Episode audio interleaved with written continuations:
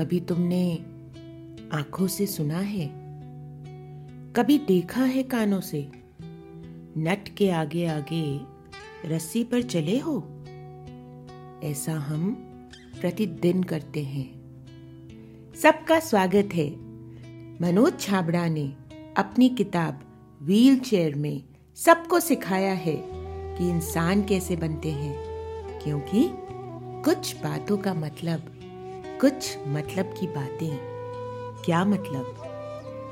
दंड।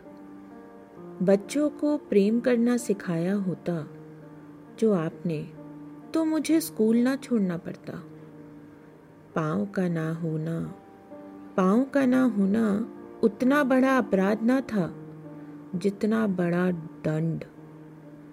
कोई उन्हें समझाता? ज्ञान का रास्ता पाँव से होकर नहीं। दिलो दिमाग से होकर गुजरता है। उनके भरे हुए टिफ़िन बताते थे कि हर राह उनकी स्वाद ग्रांथि से होती हुई, बेडोल होते हुए पेट की और खुलती है।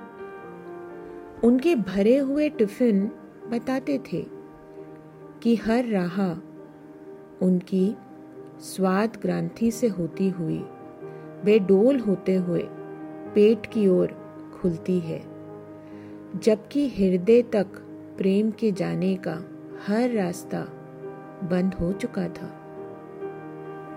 उनके भरे हुए टिफ़िन बताते थे कि हर राह उनकी स्वाद ग्रांति से होती हुई बेडोल होते हुए पेट की ओर खुलती है, जबकि हृदय तक प्रेम के जाने का हर रास्ता बंद हो चुका है।